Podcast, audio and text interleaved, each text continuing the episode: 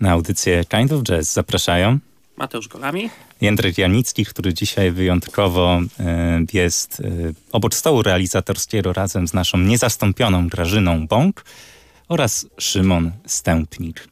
A dzisiaj gościmy u nas wyjątkowego, młodego i niesamowitego perkusistę młodego pokolenia Stanisława Aleksandrowicza. Witaj Staś. Cześć, witam wszystkich bardzo serdecznie. Jak minęła podróż z Poznania? Bardzo owocnie. Czytałem e, bardzo ciekawą książkę o geometrii w rytmice.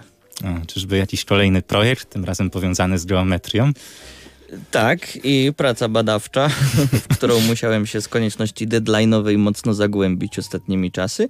Natomiast książka ta była arcyciekawa, nazywa się The Geometry of Musical Rhythm. Bardzo serdecznie polecam, jeżeli ktoś nie ma co robić z czasem wolnym. No właśnie, bo Staś ma tutaj na swoim koncie też znakomitą płytę e, Teoria względności, Relativity Theory, gdzie dużo było właśnie fizyki, dużo było teorii względności i de facto matematyki. Ale dzisiaj nie tylko o teorii względności, bo też o pozostałych projektach Stasia, e, w tym między innymi o jego mm, najnowszej płycie nagranej w ortecie, czyli Pieśni o Bębnie i teraz przed Państwem utwór Dróżnik z tejże płyty.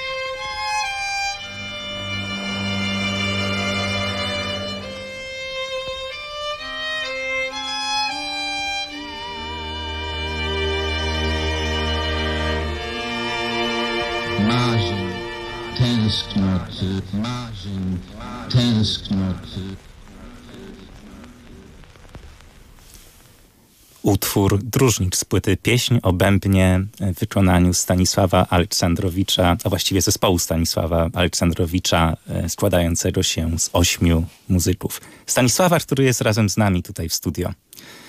No właśnie, Staszek. Płyta ta inspirowana jest poezją Zbigniewa Herberta.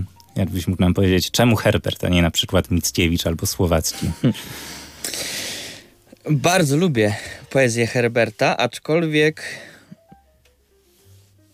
przemówiła ona do mnie dopiero daleko po czasach szkolnych, bo wiadomo, że na lekcjach języka polskiego bombarduje się y, biedne dzieci tą poezją, nikt z tego nic nie rozumie, nikt nie chce zrozumieć, co najgorsze, no i ja nie rozumiałem, wtedy chciałem grać tylko jazz, być jak Miles.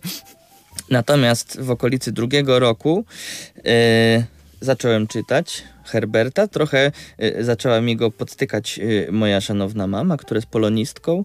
Y, no i stwierdziłem, że dobra, zobaczę, może coś w tym jest. No i jak zacząłem sobie czytać tego Herberta, to uświadomiłem sobie, że to, co robi poeta ze słowem, jest wbrew pozorom bardzo bliskie temu, co robi artysta komponując utwór albo nawet wykonując go za pomocą dźwięków. Tylko, że używa do tego zupełnie innego języka. No i wtedy stwierdziłem, że fajnie byłoby zrobić jakiś projekt z wykorzystaniem tejże poezji. Ale też od samego początku chciałem zrobić projekt stricte instrumentalny, żeby to nie była e, forma wokalno-instrumentalna, gdzie jest wokalista bądź też wokalistka, sekcja akompaniująca, bo to jest w sumie najprostsza metoda na sprzedanie tej poezji i powiązania tej poezji z muzyką. Więc od samego początku chciałem, żeby to była muzyka stricte instrumentalna, a sam pomysł y, muzyki w oparciu o poezję Herberta zrodził się jeszcze trochę zanim w ogóle powstał oktet, ponieważ w roku 2019 bodajże skomponowałem też suitę, yy, tylko że przeznaczoną na znacznie mniejszy skład, bowiem był to Kwaśny Deszcz i profesor Patryk Piłasiewicz, yy, grający ówcześnie z nami na elektronice. No właśnie, ja chciałem zapytać o jakby e, takie zagadnienie dotyczące nastrojowości twojej muzyki. Czy e, masz jakieś określone e, nastroje czy emocje, które próbujesz za pomocą swojej muzyki oddać, czy raczej bardziej skupiasz się na formie, na tym jakby od strony takiej czysto muzycznej, co chcesz zagrać, czy, czy właśnie bardziej cię interesuje ten aspekt taki przeżyciowy, emocjonalny muzyki? Zdecydowanie bardziej ten aspekt emocjonalny, yy, bo pomimo tego, że jestem muzykiem, a dla muzyków yy, często najważniejsza jest ta technika, techniczna strona kompozycji, czy też techniczna strona gry na instrumencie, to od zawsze muzyka. Słuchaniu muzyki towarzyszyły mi jako odbiorcy bardzo silne emocje, bo ja oprócz tego, że gram, to też bardzo lubię słuchać muzyki i zawsze Mm, moim celem było to, żeby słuchacz mógł doświadczyć, czego ja doświadczyłem tyle razy słuchając moich ulubionych płyt. Więc tutaj zawsze zaczynałem od tej emocji i też to bardzo lubię w muzyce jazzowej, yy, gdy komponuję, że bardzo często zaczynam od pustej kartki. Nie ma tutaj żadnych narzuconych przez producenta albo kierownika artystycznego ram projektu, więc bardzo to cenię w sytuacji, gdy jest to mój autorski projekt. Mogę zacząć z zupełnie pustą kartką, e, wymyślić jakąś melodię, pomyśleć, jaką emocję ona może przekazać, w jaką stronę to wszystko ma pójść, no i później to już samo idzie. A jak wyglądało to w przypadku pieśni o bębnie? To było tak, że najpierw czytałeś wiersz, tak, nie wiem, interpretowałeś go, przeżywałeś emocje, a potem przynosiłeś je na kartkę?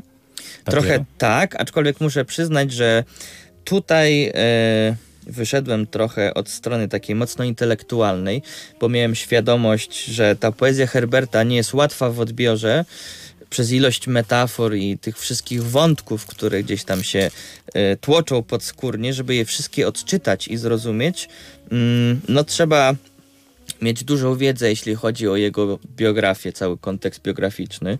Yy, no i też na przykład kulturę antyczną, więc zanim zacząłem w ogóle to komponować, kupiłem sobie Parandowskiego, odświeżyłem tąże mitologię yy, i biografię Herberta, autorstwa Andrzeja Franaszka. I dopiero później kupiłem sobie jeszcze jedną książkę. Yy, była to cała antologia i dzieła wybrane Herberta. No i tak sobie słuchałem, y, wydaje mi się, y, jakiejś płyty Coltrane'a i sobie czytałem te wiersze i sobie zaznaczałem, który otworzył coś głębiej we mnie, który mi się szczególnie spodoba, spodobał. No i jak już wybrałem mniej więcej tyle wierszy, ile chciałem mieć utworów na płycie, no to właśnie otwierałem, chciałem powiedzieć papier nutowy, ale niestety nie piszę już y, na papierze, tylko w komputerze, więc otwierałem komputer z programem do kompozycji. E, czytałem to raz jeszcze. Mm, Czasami stymulowałem się też muzyką, bo ja w procesie kompozycji e, bardzo lubię, zanim zacznę komponować, posłuchać sobie jakiejś muzyki. Nie żeby skopiować, tylko ta muzyka, której słucham i doświadczam, ona otwiera we mnie jakieś takie, yy, jakieś takie sfery, które są niedostępne na co dzień, jakieś większe pokłady wrażliwości. I jak już jestem tak otwarty, jak ta biografia Herberta, którą czytałem, to wtedy wyrzucam to z siebie. No właśnie, a y, te twoje źródła inspiracji są bardzo wszechstronne, bo też przeczytałem w jakiejś rozmowie albo informacji na, na twój temat, już nie pamiętam dokładnie co to było, że oprócz y, takich czysto muzycznych inspiracji właśnie masz te inspiracje literackie, między innymi Herbert, ale też y, na przykład Bob Marley, prawda, który jest zupełnie z innego świata. No i właśnie jestem ciekaw, czy jakby w takim procesie twórczym twoim źródłem właśnie inspiracji jest oprócz samej muzyki też jak widzę literatura ale i, i poezja, ale czy jeszcze jakieś inne sfery życia? Czy to jest jakby e, głównie właśnie e, powiedzmy własne doświadczenie, literatura i muzyka, czy może jeszcze, nie wiem, architektura na przykład, czy, czy może, nie wiem, e, film, prawda? E, Fajnie, że powiedziałeś o tym Bobie, bo kiedyś byłem największym w Koszalinie, w którym mm, kiedyś mieszkałem, bo, największym fanem Boba Marleya. Miałem dready i byłem przedstawicielem y, y, kultury Rasta, więc ta muzyka była dla mnie bardzo bliska. Do tej pory bardzo lubię sobie odświeżyć te płyty Boba. Natomiast wracając do twojego pytania, mm, Wydaje mi się, że jeszcze nie próbowałem w ten sposób potraktować na przykład architektury, chociaż wielu kompozytorów przede mną już to robiło, chociażby Xenaxis. Więc może są to jakieś drzwi, które fajnie byłoby kiedyś otworzyć. Yy, Jeśli chodzi o filmy, ja w ogóle uwielbiam oglądać filmy, to jest moja chyba ulubiona forma rozrywki. Yy, Dobre kino, yy, albo nawet i fajny serial, ale chyba nigdy ten film nie wyzwolił we mnie takich właśnie pokładów wrażliwości, jakiejś energii twórczej, e, tak jak to miało miejsce w przypadku Herberta i poezji. Chociaż e, raz tak miałem, chciałem e, napisać utwór zaraz po e, obejrzeniu po raz tysięczny mojego ulubionego filmu, czyli O północy w Paryżu Woody'ego Allena. O proszę, tutaj zaskoczyłeś, że, że akurat ten jest twoim ulubionym. Tak, uwielbiam. E, Na pewno jeszcze ten kontekst naukowy jest u ciebie ważny i właśnie chciałbym, żebyśmy tak już bezpośrednio przeszli do twojej drugiej płyty, wcześniejszej, poprzedzającej pieśń o bębnie, czyli Teorię względności. Teraz przed państwem e, przedstawimy utwór numer 4 z tejże płyty.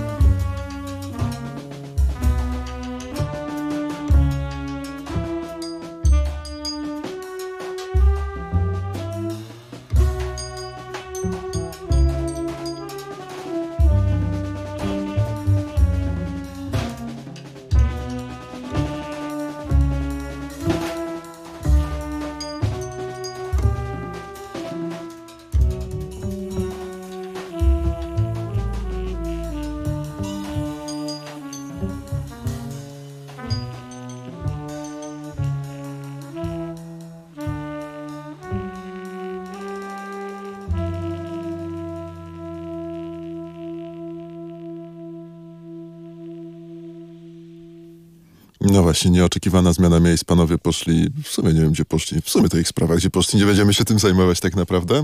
Natomiast my posłuchaliśmy utworu, który się nazywa 4 czwarty for, to ciężko stwierdzić, z płyty Teoria względności, tudzież Relativity Theory.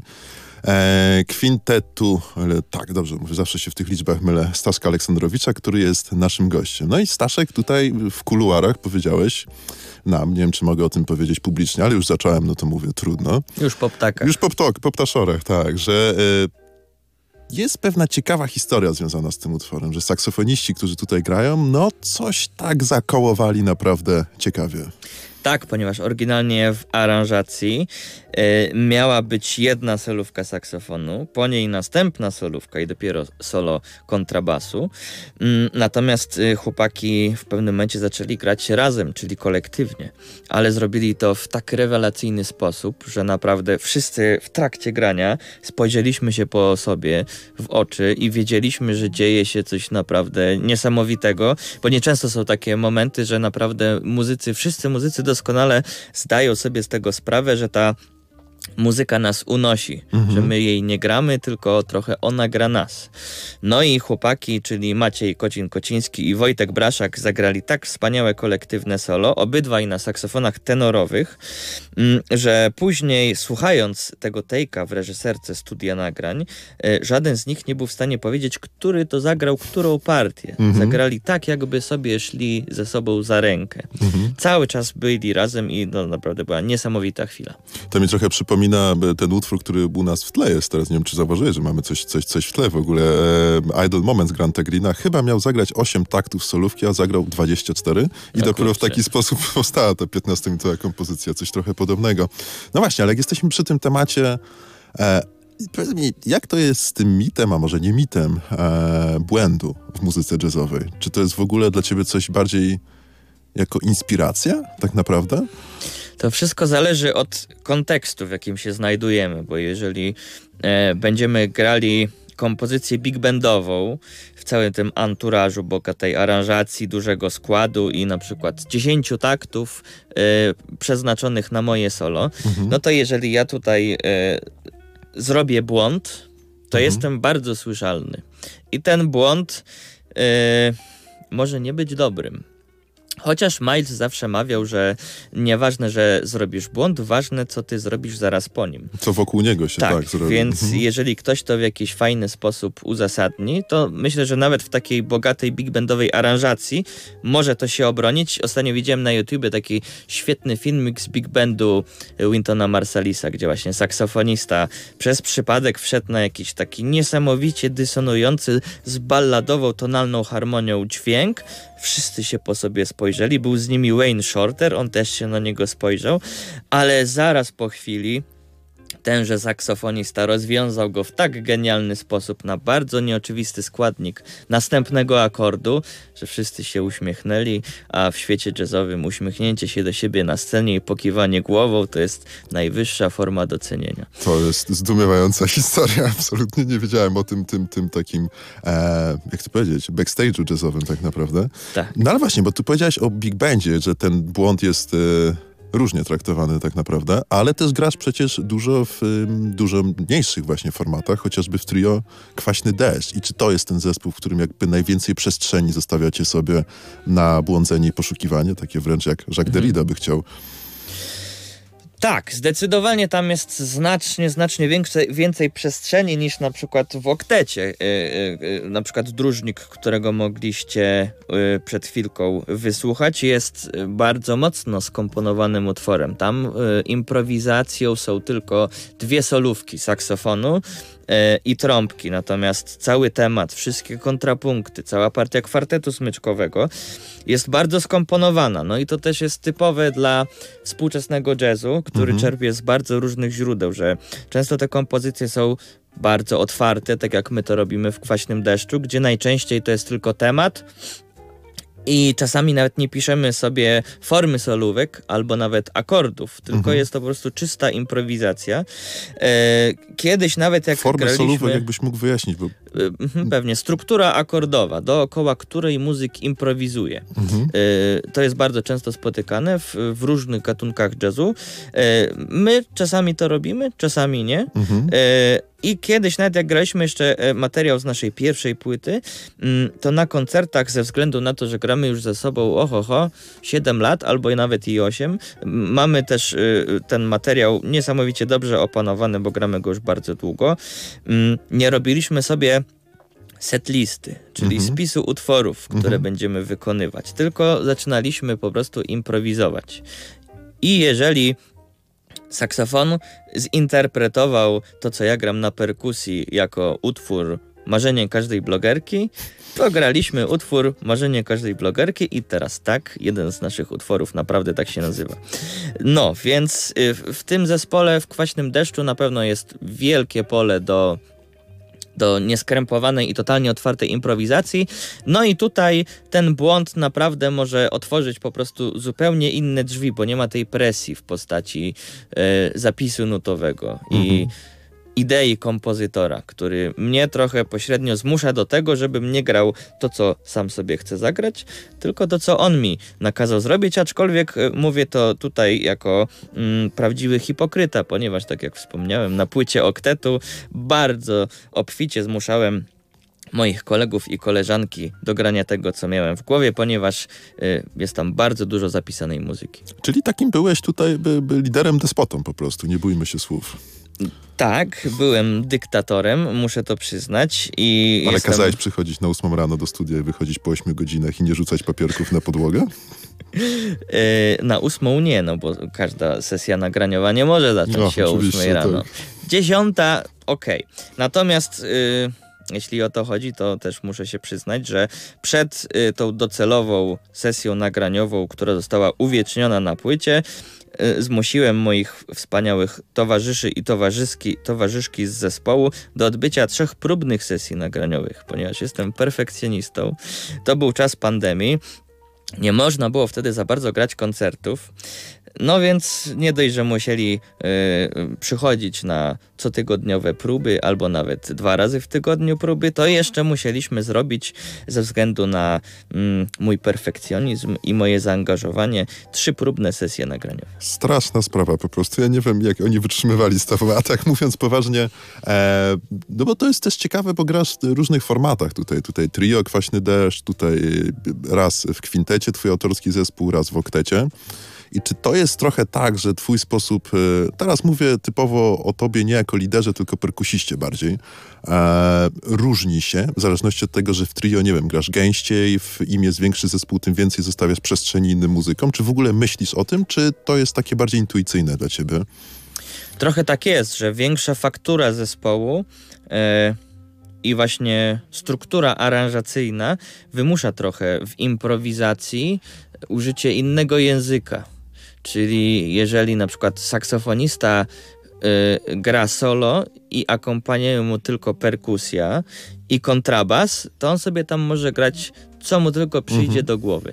A jeżeli do tego ma jeszcze y, cztery saksofony, które grają mu tak zwane backgroundy, czyli takie e, nuty y, wspomagające harmonię, na której oparte jest jego solo, no to on tutaj już ma znacznie mniejsze pole manewru. E, Więc trochę tak jest, aczkolwiek muszę tutaj przyznać, że bardzo duża rewolucja, jeśli chodzi o moje postrzeganie muzyki jako instrumentalista i perkusista, wydarzyła się w momencie, gdy mm, na poważnie e, zacząłem komponować i analizować pod tym kątem muzykę i także zajmować się mm, produkcją muzyczną i miksowaniem, bo to mi uświadomiło, że ja nie jestem perkusistą, No tylko właśnie. jestem małym trybikiem w Mhm. tej maszynie, jaką jest zespół i moim celem nie jest pokazanie słuchaczowi, że zobaczcie, ja się nauczyłem w C tego i tego i też umiem grać szybko i też umiem grać głośno. Tylko y, moje myślenie nawet w improwizacji, nawet w mniejszych składach takich jak Kwaśny Deszcz, zaczęło być znacznie bardziej takie holistyczne, całościowe, czyli mm, z takiego myślenia patrzcie, co ja umiem, zacząłem myśleć w kategoriach, co ja mogę zrobić, y, żeby ta muzyka, którą teraz gram, brzmiała lepiej. Jak ja się wmiksuję y, w te trzy instrumenty, albo pięć, albo Mhm. osiem instrumentów. Co ja mogę zrobić, żeby koledze się grało lepiej? Żeby Mhm. to wszystko zabrzmiało najlepiej, jak się da. A czy ty w ogóle uważasz, że postrzeganie zespołu y, z takim podziałem, znaczy to niekoniecznie jest złe moim zdaniem, wbrew pozorom, że tutaj mamy instrumenty z sekcji rytmicznej, a tutaj instrumenty solowe, no i ta perkusja zazwyczaj jest, no prawie zawsze jest zaliczana do sekcji rytmicznej. Tam problem z fortepianem, bo niektórzy traktują tak inaczej, ale czy ty właśnie ciągle czujesz się też jako y, po prostu członek sekcji rytmicznej? To znowu e, mocno zależy od kontekstu i aktualnego projektu. Teraz na przykład przygotowujemy materiał do e, koncertu big bandowego, big bandu klubu Blue Note w Poznaniu. Mm, No i tam ewidentnie mam świadomość, że jestem członkiem sekcji rytmicznej i muszę bardzo, ale to bardzo precyzyjnie zapodać y, czas i określić rytmikę piosenki, czy też standardu jazzowego, więc mam tą świadomość. Czasami nawet w Oktecie, czy w Unleashed Cooperation, y, gdzie graliśmy jakieś y, bardziej zaawansowane aranżacyjnie utwory, też miałem taką świadomość, że okej, teraz solo gra fortepian, chyba nie będzie to dobre, jeżeli wszyscy kolektywnie będziemy improwizowali. Wycofam się na drugi plan, oddam to miejsce mm, soliście. Y, ale czasami też y, to jest dla mnie w ogóle bardzo istotne, żeby nie traktować mojego instrumentu, czyli perkusji, w taki stricte jednoraki sposób. Czyli ja jestem akompaniatorem, członkiem sekcji rytmicznej. Na przykład bardzo lubię grać sola perkusyjne i w tych solówkach y, też nie tyle, chociaż to też jest bardzo fajne i to lubię robić, czyli pokazywać, y, jak jestem sprawny instrumentalnie. Natomiast y, lubię bardzo traktować ym, zestaw perkusyjny w sposób trochę nietypowy, czyli jako instrument melodyczny, No właśnie. Czyli grać melodię. Więc staram się przełamywać y, to myślenie mm, o moim instrumencie, czyli o perkusji i traktować go trochę różnorako, w zależności znowu od kontekstu i roli. To jest w ogóle bardzo widoczne w twoim sposobie grania. Mi to zaraz przypomina y, Paula Motiana, który też y, czasami właśnie traktował jako robienie raz pejzażu, tła, ale też prowadzenie melodii tak naprawdę w tych swoich autorskich zespołach. Także bardzo często słuchając ciebie mam takie poczucie tego Motiana gdzieś tam, gdzieś tam w głowie. E, czyli patrz, ta perkusja to jest złożony instrument, bo jakby w zależności od potrzeby wcielasz się w różną, nie funkcję, tylko różną rolę przyjmujesz w tym składzie. To jest bardzo ciekawe. Tak, to prawda. E, aczkolwiek też, e, zwłaszcza w improwizacji, nie jest to łatwe, bo trzeba na bieżąco trochę skalkulować ryzyko i podjąć decyzję. Czy nawet jeżeli my sobie swobodnie improwizujemy, co będzie lepsze. Jeżeli ja się wycofam i zagram tak zwany walking, czyli tradycyjny dla muzyki jazzowej akompaniament perkusyjny, czy może zacznę kolorować po talerzach i grać takie bardziej ambientowe struktury, czy na przykład wezmę miękkie pałki filcowe i zacznę grać melodię na wszystkich dostępnych pod ręką bębenkach. No właśnie, mówiłeś ty o skalkulowaniu ryzyka i, i proponuję tak skalkulować e, nasze ryzyko tutaj w studio, żebyśmy teraz jakiś e, utwór zagrali i co byś powiedział na to, żebyśmy z zespołu, o którym chyba jeszcze najmniej pogadaliśmy, czyli Unleashed Cooperation. Jakbyś mógł zapowiedzieć, ja lubię zawsze jak gość zapowiada. Polecam, zachęcam, pozdrawiam. Piotr Franceski, a teraz Unleashed Cooperation.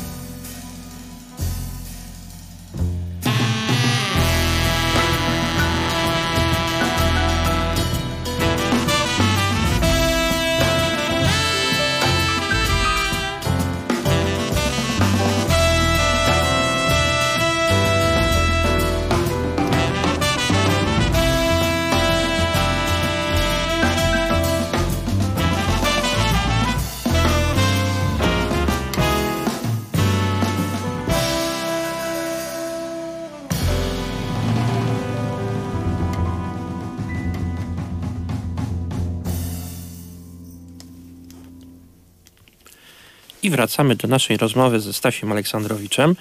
E, Z powrotem e, Szymon Stępnik i Mateusz Kolami.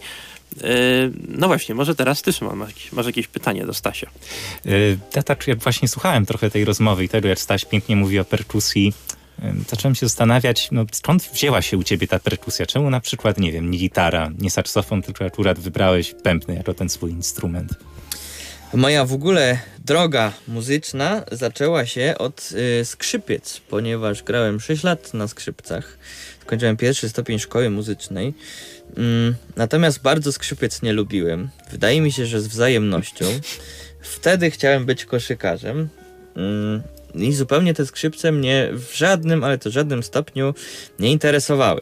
No i tak w międzyczasie, w okolicy piątego roku nauki na tych biednych skrzypcach, mm, kolega, który grał na perkusji, powiedział, że chodź tam, może ci coś tam pokażę.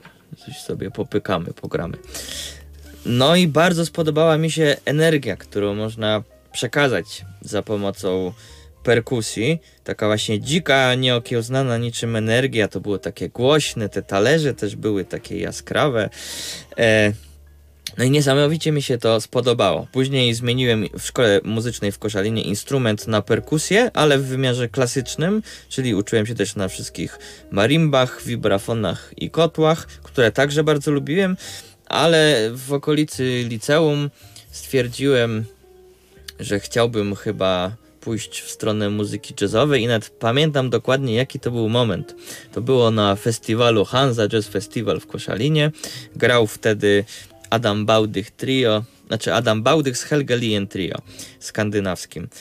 E, I to było moje też pierwsze zetknięcie w moim życiu z jazzem skandynawskim, bo do tej pory zawsze słuchaliśmy tego jazzu amerykańskiego albo polish jazzu, a to było takie subtelne i wyrafinowane i ja wtedy pomyślałem, że ja chcę robić w swoim życiu to, co oni. E, No właśnie, i e, jak mówisz o tym jazzie skandynawskim, e, to też może nie na tej ostatniej płycie, ale właśnie na Rela- Relativity Theory, tam właśnie słyszę dużo takich wpływów jakby muzyki skandynawskiej. Czy, czy potwierdziłbyś to, czy raczej twoje inspiracje może trochę z innej strony biegły? E, być może, ale Taka, chyba taka tak... rzewność po prostu i Aha. taka melancholia. Moim zdaniem gdzieś, gdzieś właśnie bym ją lokalizował, albo e, może z tradycją komedowską, albo właśnie z tą skandynawską. Mhm. Ja tych źródeł melancholii i rzewności mm, dopatruję się bardziej w sobie, bo czasami mam takie usposobnienie, że jestem rzewny i melancholijny. E, natomiast coś w tym może być, ale wydaje mi się że tak bardziej podświadomie, ponieważ mm, wtedy już w liceum połknąłem tego bakcyla jazzu i taka prawdziwa fascynacja tą muzyką właśnie zaczęła się nie od strony mm, takiej jak się uczy na akademiach muzycznych, czyli bebopu, swingu, tylko zacząłem właśnie od jazzu skandynawskiego i od y, free jazzu i od y, polskiego jazzu. Komeda, Stańko to były takie moje pierwsze muzyczne odkrycia. A powiedz nam proszę, czy już wtedy spodziewałeś się, że kilka lat później będziesz na jednej scenie z Leszkiem Możdżerem? No nie, chyba nie. Przecież nie ukrywam, że też y, to, to było jedno z moich dużych marzeń y, y, zagrać y, z Leszkiem. To było wspaniałe doświadczenie. Y, I do tej pory, jak sobie o tym myślę, to to był chyba jeden z lepszych koncertów, jakie y, w życiu zagrałem, bo to był pierwszy koncert po lockdownie, gdzie w końcu można było grać. I zarówno mam wrażenie słuchacze, jak i my, jako muzycy, byliśmy niesamowicie wygłodniali tej energii. E, No i jak tylko zaczęliśmy grać, to był duży klub tutaj w Łodzi, klub Wytwórnia, e, no to poczuliśmy, że ta energia nas po prostu rozsadza i niesie. I ta publika jeszcze bardziej nas nakręcała. E, No i do tego, jak właśnie Leszek zagrał z nami tam parę utworów, to już w ogóle to się jeszcze tak bardzo nakręcało, że jak zagraliśmy, mm, każdy z nas miał poczucie, że tutaj naprawdę wydarzyło się coś wyjątkowego. No właśnie, może przejdziemy teraz do muzyki, bo już chyba powoli musimy kończyć, prawda? Mamy Mhm. y, jakieś 10 minut, y, tak. Y, I może, może zagramy kompozycję Stasia Aleksandrowicza z zespołem Kwaśny Deszcz. No właśnie, bo zagramy utwór Moskwa. Też zawsze mnie ciekawiło, gdzie szukałeś inspiracji do tej Moskwy, bo wiem, że inspiracja jest ważna u ciebie. Tak. Tutaj nie wiem, czy mogę się z wami podzielić. Tym, bo wyjdę na dziwną osobę, ale dobra, już zacząłem, to powiem. E, Jedną z moich ulubionych książek jest Mistrz i Małgorzata. Uwielbiam. E, No i tam była taka genialna scena, jak e, ludzie, których diabeł zaczarował, zaczarował, nie mogli przestać się śmiać i przyjechało po nich wojsko i NKWD, załadowali ich na ciężarówki, wywieźli do łagru, a oni cały czas się śmiali. I to było takie psychodeliczne perpetuum mobile. E, No i ja pisząc ten temat, który też jest taki właśnie mm, trochę dziwny, miałem przed oczami tą scenę i kontynuację tej sceny, gdzie ci żołnierze idą do jakiegoś bunkra, tam jest tak brzydko i obskurnie, piją spirytus ze szklanych butelek, łapią się za ramiona i tańczą dookoła ogniska taki pijacki, narkotyczny, transowy taniec, szaleństwa. Y, Jeszcze w tym totalitarnym kraju stalinowskiej Rosji. Y, No i właśnie mm, cała ta struktura tej piosenki, ten narkotyczny, transowy riff kontrabasu, ta partia perkusji, ten taki dziwny temat, to właśnie było nawiązanie do, do tych żołnierzy, którzy już po wywiezieniu tych ludzi do łagrów pili ten spirytus i tańczyli dookoła ogniska w tym brzydkim, opuszczonym bunkrze. Szalony. A zdradzisz może, czy na najnowszej płycie Kwaśnego Deszczu, która ukaże się już w przyszłym roku, też czekają nas jakieś podobne takie literackie klimaty? E, literackie e, chyba nie, ale mogę powiedzieć, że jeden z utworów mojego autorstwa też będzie miał dziwny tytuł, bowiem nazywać się będzie Cicho, bo przyjdzie z dzicho. Czyli kolejny jakby mój faworyt po, po marzeniu każdej blogerki. I będzie, o dziwo, to ballada. O, ciekawe. No cóż, w związku z tym, że goni nas czas, niestety musimy się żegnać. Dzięki Staś, że tutaj do nas przyjechałeś. Bardzo fajnie się rozmawiało. E, dzięki, że no, byłeś z nami. Bardzo dziękuję za zaproszenie. Była to audycja Kind of Jazz realizowana przez niezastąpioną Grażynę Bąk. Audycję prowadzili Mateusz Kolami. Jędrzej Janicki, Szymon Stępnik, był z nami Staś Aleksandrowicz, a teraz przed nami utwór Mostwa, właśnie autorstwa Stasia, zespołu Kwaśny Deszcz.